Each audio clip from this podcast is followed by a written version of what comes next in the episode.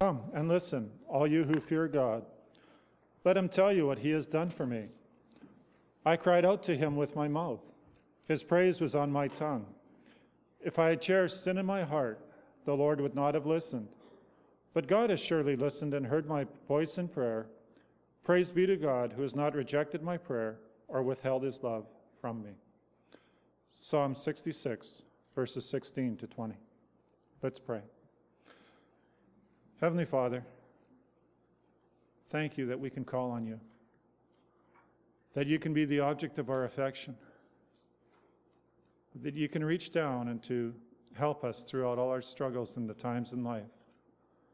Thank you that you can share our joys as well as the sorrows. I just pray, Lord, that we put our hope and our trust in you. In Jesus' name, amen. Let's turn in our Bibles to John chapter 6, and we'll look at verses 53 to 69.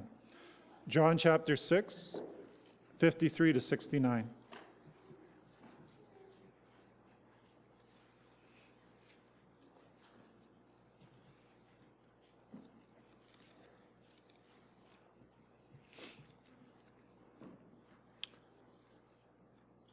John 6, starting at verse 53.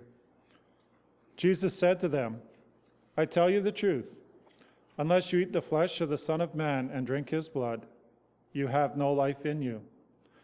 Whoever eats my flesh and drinks my blood has eternal life, and I'll raise him up at the last day.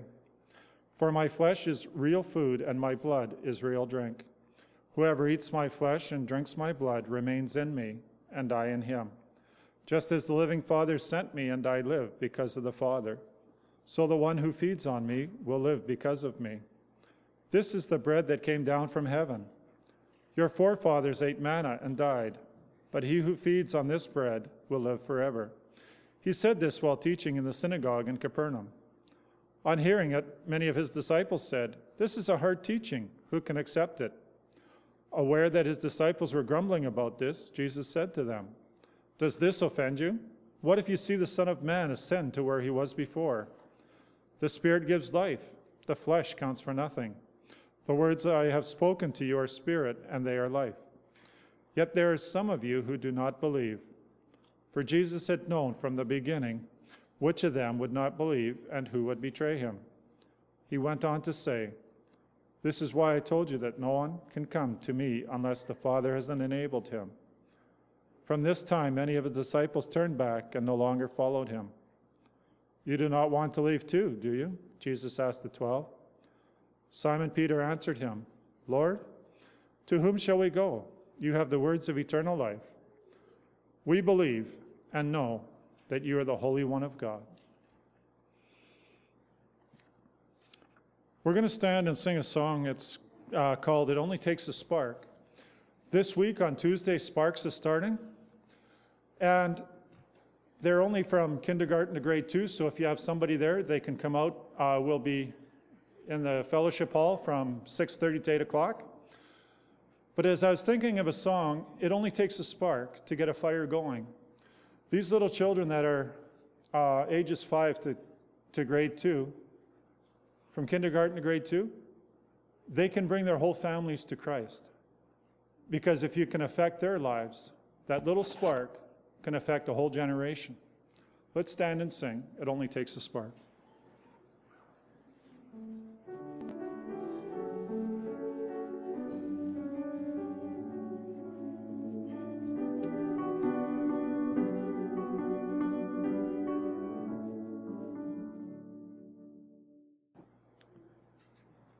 Heavenly Father, we thank you for your bounty and for the goodness that you've shown to us we thank you for the creation. And I just want to thank you also, Lord, for the good weather that we've had and that the harvest has been able to be coming off the fields a lot more rapidly.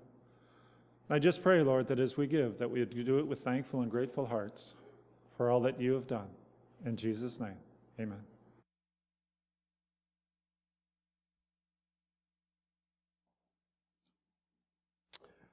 For those of you who have your Bibles with you, please turn with me to Mark chapter 6.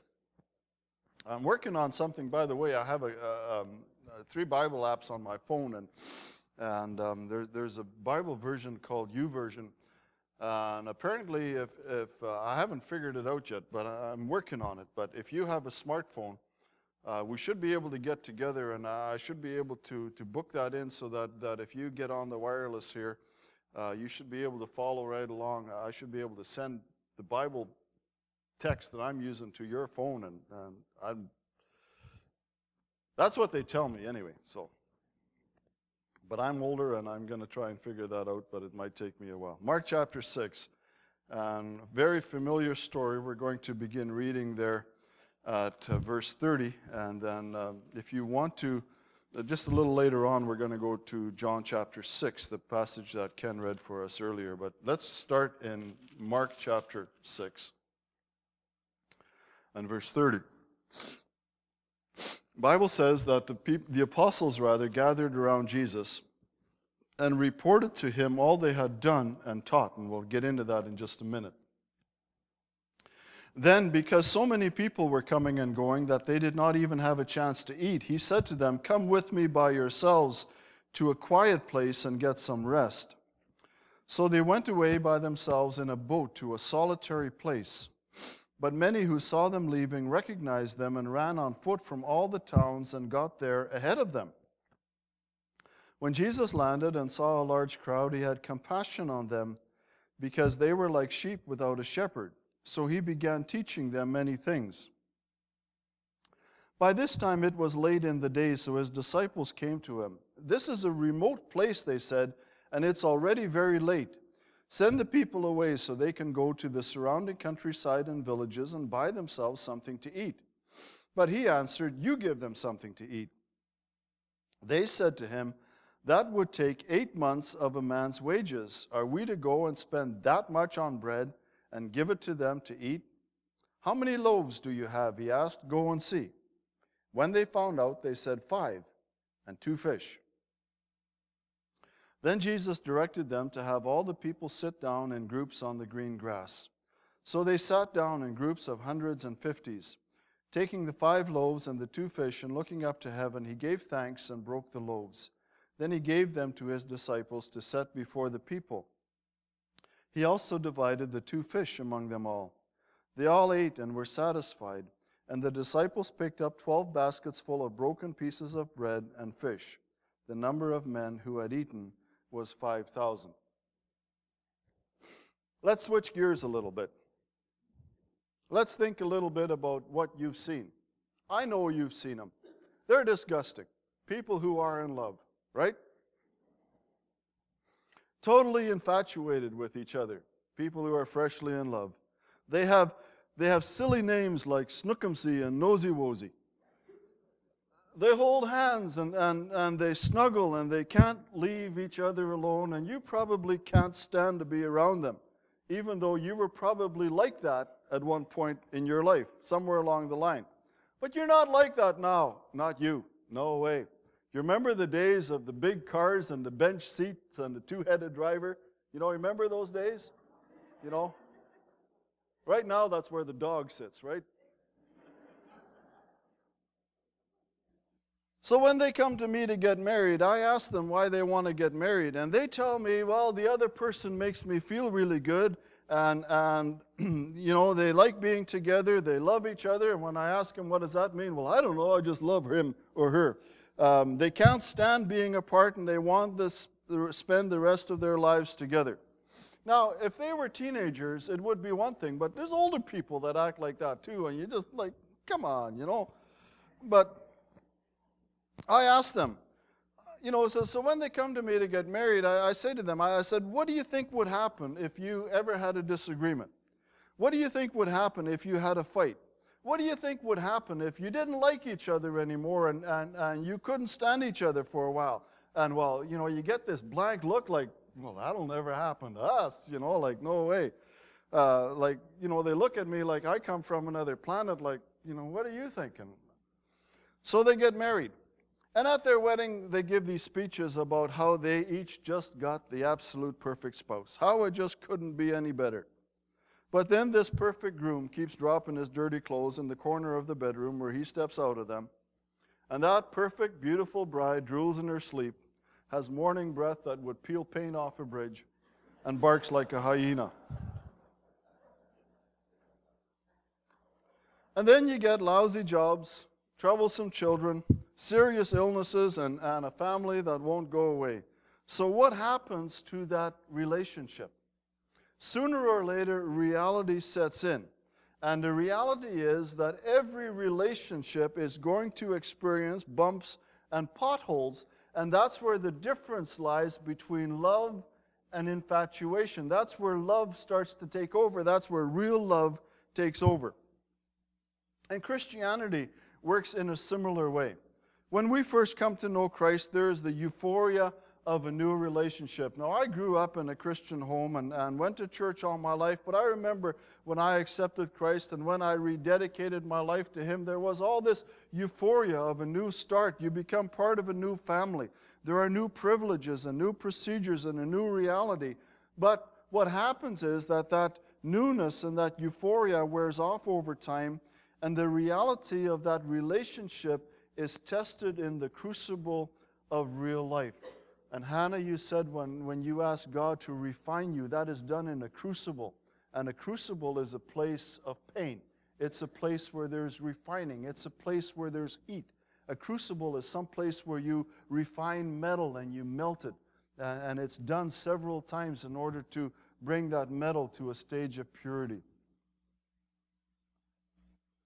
But I want to talk today about real faith. I want to talk today about a real faith that remains steadfast in the realities of life.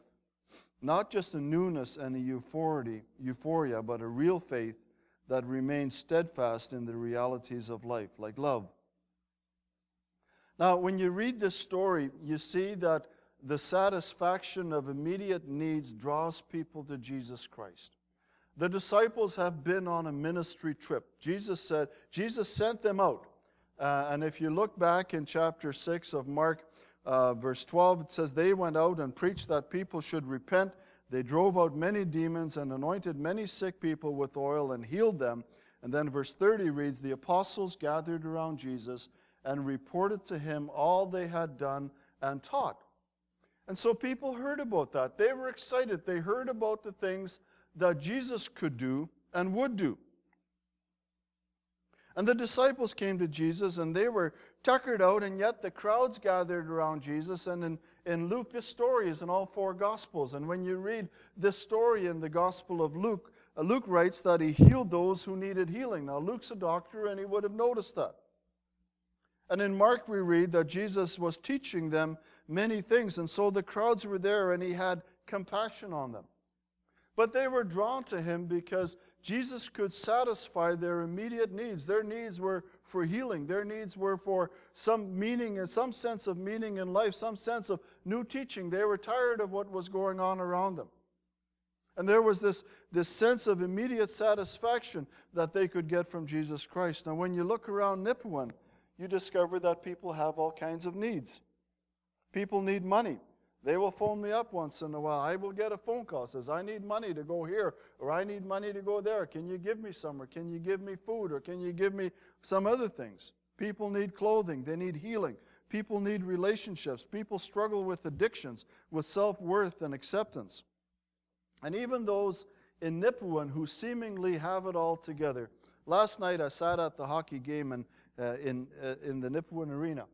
And, and I thought about the people that were sitting around me, and, and, and you know, I, I've sat in the same seat for a number of years, and there's a crowd of people that, yeah, you, you know where so and so sits, and so and so sits, and so and so sits.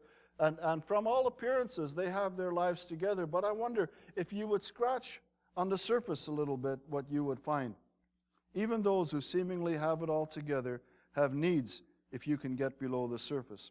If you look at all the products that are advertised on TV and radio and all the other media that is designed to cater to our needs, uh, you, you will discover that, that there are needs that people have. You know, that young, beautiful bride with a morning breath that peels paint, she needs mouthwash and toothpaste. I mean, and, and you know, we have things that will provide for those needs.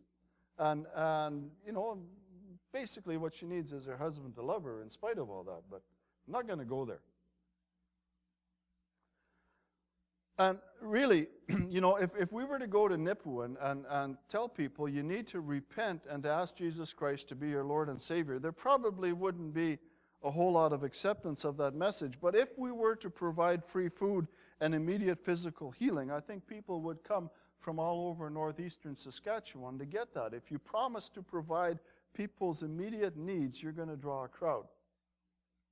And it draws people to the Lord Jesus Christ. But when Jesus looked around that crowd, he saw needs. And the disciples were concerned. The disciples came to Jesus and said, Look, you know, like, like and it's a real, I mean, they were genuinely concerned. Some people criticized them, but, but they were genuinely concerned. There was a whole pile of people there. They said to Jesus, Look, they got to eat. Uh, they're going to get owly. I mean, they, they just, they need to eat. It's one of those needs that we have. And, and the disciples said, you know, like, maybe send them out, send them someplace so they can buy food.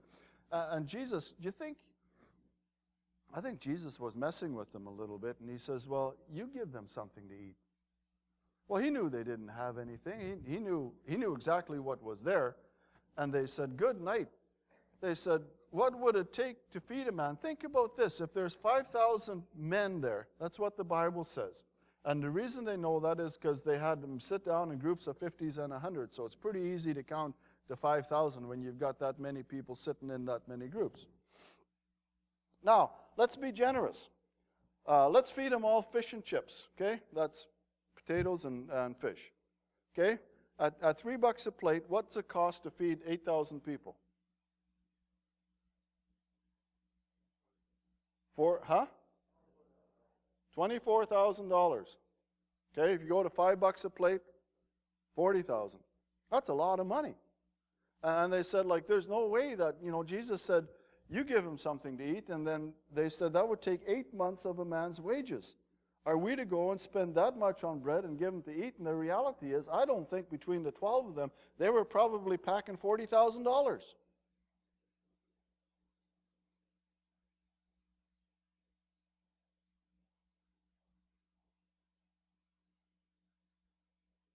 And I wonder how you and I would have responded to that if Jesus comes to us and says, You do something about it. And so we read the story that Jesus, they collected, the, they had five loaves, they had two fish. Jesus said, Have them sit down in, in groups of 50s and 100. And uh, so he fed them, and they had 12 baskets left over. Why 12? 12 disciples, one for each disciple, a lesson there. And uh, the needs were real. People needed to eat, and the needs around us are huge. Uh, even when we look around our town, when you study the demographics of Nipawin, Nipawin has a disproportionate number compared to Saskatoon and Saskatchewan and the rest of Canada of old people. I don't know if you ever noticed it, but there's lots of old people in Nipawin. That new to somebody? No, there's, there's tons of us, okay? And so the needs are, are huge. There's aging and illness. We need daily provision and food and clothing and shelter and transportation. And God has promised to supply all that if we seek first the kingdom of God. We don't always do that, and yet we don't lack. And, and the reality is that we don't need to look far to find the needs around us. But if we're short sighted, if we're short sighted, then we fail to look beyond the immediate for the eternal. The needs are big. The satisfaction of immediate needs draws people to Christ. The needs around us uh, are, are real and they're huge. But if we are short sighted, we fail to look beyond the immediate and for the eternal. Sometimes we get so concerned with living in our world that that's all that we think about. If you turn with, in your Bibles with me to John chapter 6, there are some lessons here that, that we need to pull out of this. Yes, Jesus is able to provide, it's a marvelous miracle, but there's a deeper truth here. And when the people saw this happening in John chapter 6 and verse 15, or verse 14 and 15, uh, we read that after the people saw the miraculous sign that Jesus did, they began to say, Surely this is the prophet who is to come into, into the world. Jesus, knowing that they intended to come and make him king by force, withdrew again um, to a mountain by himself. So this was someone they wanted for their king. This was someone that could provide their short term needs. This was someone that could heal them. This was someone that could feed them. They said, Hey, we want that kind of a king. We want someone who can look after us and we don't have to deal with all this stuff by ourselves. And yet, they were looking, Jesus said, You need something more than this. Verse 26 Jesus said, I tell you the truth, you are looking for me not because you saw miraculous signs, but because you ate the loaves and had your fill. Do not work for food that spoils, but for food that endures to eternal life, which the Son of Man will give you. On him, God the Father has placed his seal of approval. So Jesus said, Do not, do not be content with satisfying the immediate, to give up on the eternal. Like short sightedness will allow us to fill um, the immediate needs, but it, it allows us to forego the eternal. The bread of life is bigger than a single meal or a single healing. Jesus said in verse 35 of John 6, I am the bread of life. He who comes to me will never go hungry, and he who believes in me will never be thirsty. He wasn't talking about physical bread, he wasn't talking about a meal of fish and bread.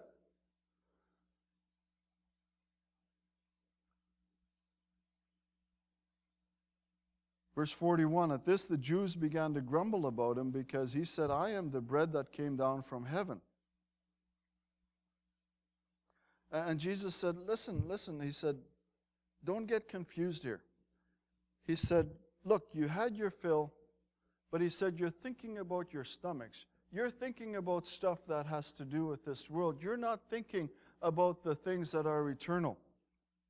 The bread of life is bigger than a single meal or a physical healing. When life doesn't meet our expectations, will we still look to the bread of life for eternal pro- provision?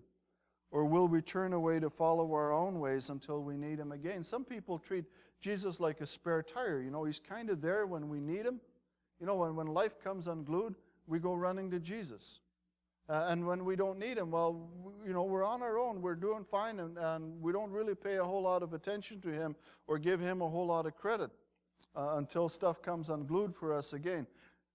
Jump with me to verse 53 in John 6. Jesus said to them, I tell you the truth, unless you eat the flesh of the Son of Man and drink his blood, you have no life in you. Whoever eats my flesh and drinks my blood has eternal life, and I will raise him up at the last day. For my flesh is real food, and my blood is real drink. Whoever eats my flesh and drinks my blood remains in me, and I am him. What is Jesus talking about? Is he talking about cannibalism? No.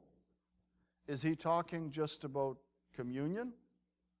When we have eat this bread and drink this cup, you know, represents the body and blood of the Lord Jesus Christ? I don't think so. Does it not have more to do with the source of life? Does it not have more to do with the motivation for our daily living? Does it not have to do with the acknowledgement that He is the one who gives us life? And since He gives us life, you and I owe our lives to Him, that He is our Lord, that He is our Master, that we follow Him, whether or not we like what He puts on our plates every day. Sometimes Jesus puts stuff on our plates that you and I don't like. Sometimes things happen to us that we don't entirely agree with, and we say, Well, God, that's not fair. Is Jesus not talking about that we will not seek to please ourselves but to serve Him? Is Jesus not saying that life is more than what I experience every day? Is Jesus not saying that life consists of more than a full belly, a sound body, and all the stuff that I need to make me happy? Is Jesus not asking that I follow Him even if it's hard and painful and costly? Isn't that what the difference is between real love and infatuation? Sure, you see these couples that are freshly in love and they're all over each other, and it's, you know, and, and you look at that, and some of us older ones, and we say, well, that's just dumb. But I was just as dumb when I was 16. Kathy was 15. She was, whoo, she was a nice girl.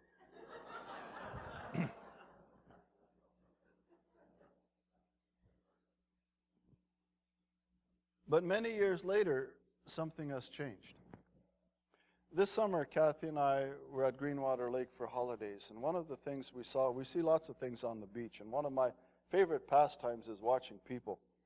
And uh, so be careful you don't do stuff in front of me because you become sermon illustrations. But um, one of my favorite pastimes is watching people, and we saw this one older couple.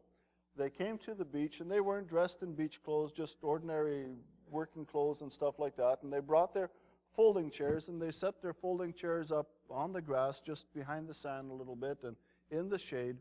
And they sat next to each other for a couple of hours in their folding chairs and held hands. Now, I don't know if they'd been married for 40 years, or maybe they were just, you know, newly in love or something like that. But I looked at that and I thought, you know, there's a picture there. There's a picture there of people who have probably walked together all their lives, who have learned to live with each other's idiosyncrasies, who have survived the bumps and the potholes and, uh, and all those things in life. And they're still committed to each other in spite of what goes on. Real love says, I will continue to walk with you regardless of the circumstances in which we find ourselves. And real faith says that I will continue to walk with Christ even though my life becomes unglued, because I trust Him and I love Him. There's a verse in, at the end of this chapter. Ken read it, and I'm going to ask Joanne to put it on the screen up there. It's John chapter 6, verses 66 and 67 in the schedule there. There it is. What happened when Jesus started talking like this? Verse 60 On hearing this, many of his disciples said, This is a hard teaching. Who can accept it? Because Jesus was prodding them. He said, Don't look at the immediate for the, and, and don't lose the eternal for the sake of the immediate. Look long range, he said. Walk with me. Struggle with me. Continue with me in spite of what happens. Jesus said, If you don't follow me, if you don't walk with me, if you don't eat my flesh and drink my blood, if you don't become a part of me, you stand to sacrifice that which is eternal for that which is something very short term, like a full belly. And so the Jews, many of his disciples said, This is a hard teaching. Who can accept this? Aware that his disciples were grumbling about this, Jesus said to them, Does this offend you? And this is a question that you need to ask yourself Does this offend me? Does this bother me that Jesus wants to run my life, that Jesus wants to have full control, that Jesus wants to be my Lord, not just, not just my fire escape, but it, that He wants to be my Lord, that He wants to provide all my needs, but He may not give me what I think I need? Does this offend you? What if you see the Son of Man ascend to where He was before? The Spirit gives life the flesh counts for nothing. The words I have spoken to you are spirit and they are life. Yet there are some of you who do not believe. And verse 66 says, From this time, many of his disciples turned back and no longer followed him. Why? Because he offended them. He said, I want to be the source of your life. I want to be the, the, the center about which your entire life revolves. I don't want to be there on the outside so that you come running to me whenever you think. I want to be at the center of your life. I want to be part of your life. I want to walk through life with you. I want to be everything you eat, everything you drink. I want to be the source of your life. And there were people who didn't want that. Even some of his disciples turned away from him. And then verse 67 You do not want to leave too, do you? Jesus asked the twelve. And Simon Peter had answered him, Lord, to whom shall we go? You have the words of eternal life. And the reality is, we can find many short term things to satisfy our immediate needs. Whether it's a new relationship, whether it's drugs, whether it's sex, whether it's alcohol, whether it's food, whether it's a new vehicle, whether it's this, whether it's that. We can find those things to fill and satisfy us for the short term. But there is only one person, one place in this entire universe that you can go for eternal life, and that is Jesus Christ. And you know what? It's my experience that when you turn your life over to Christ, it's the best deal that you can make in the world. Yeah, you may not wind up with all the things that you think you need. But you know what? You have someone that will walk with you and stick with you through all the bumps and potholes of life. And he asks you to do the same thing. He asks you to follow him. He says, I want to be the center of your life. I'm going to look after you. I am going to provide for all of your needs. I am asking you to walk with me, to stay with me, to trust me, and to be the source of your life. Do you do that? Or do you find that offensive? Does it bother you? Would you rather live your own life? Let's pray together.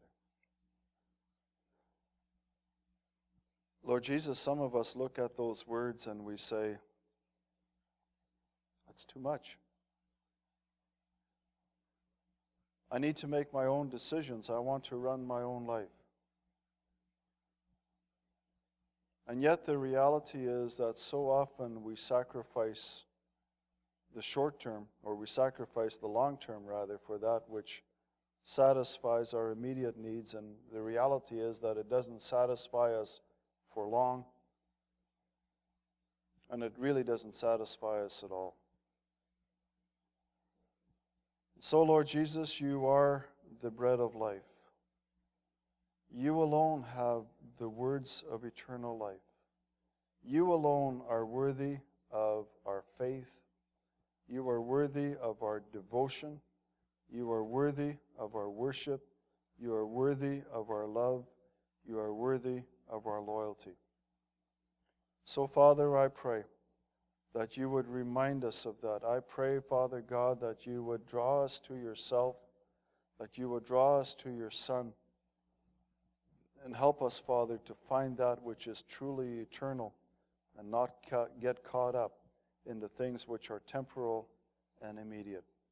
Father, grant us your peace as we leave this place, but if that's a decision we need to make, I pray that you would grant us no peace until we surrender absolute control and absolute loyalty to our Lord and Savior Jesus Christ. Thank you for allowing us to be here this morning. Lord, guide us and guard us as we leave here and as we go out into the mission field for another week. In Jesus' name we pray. Amen.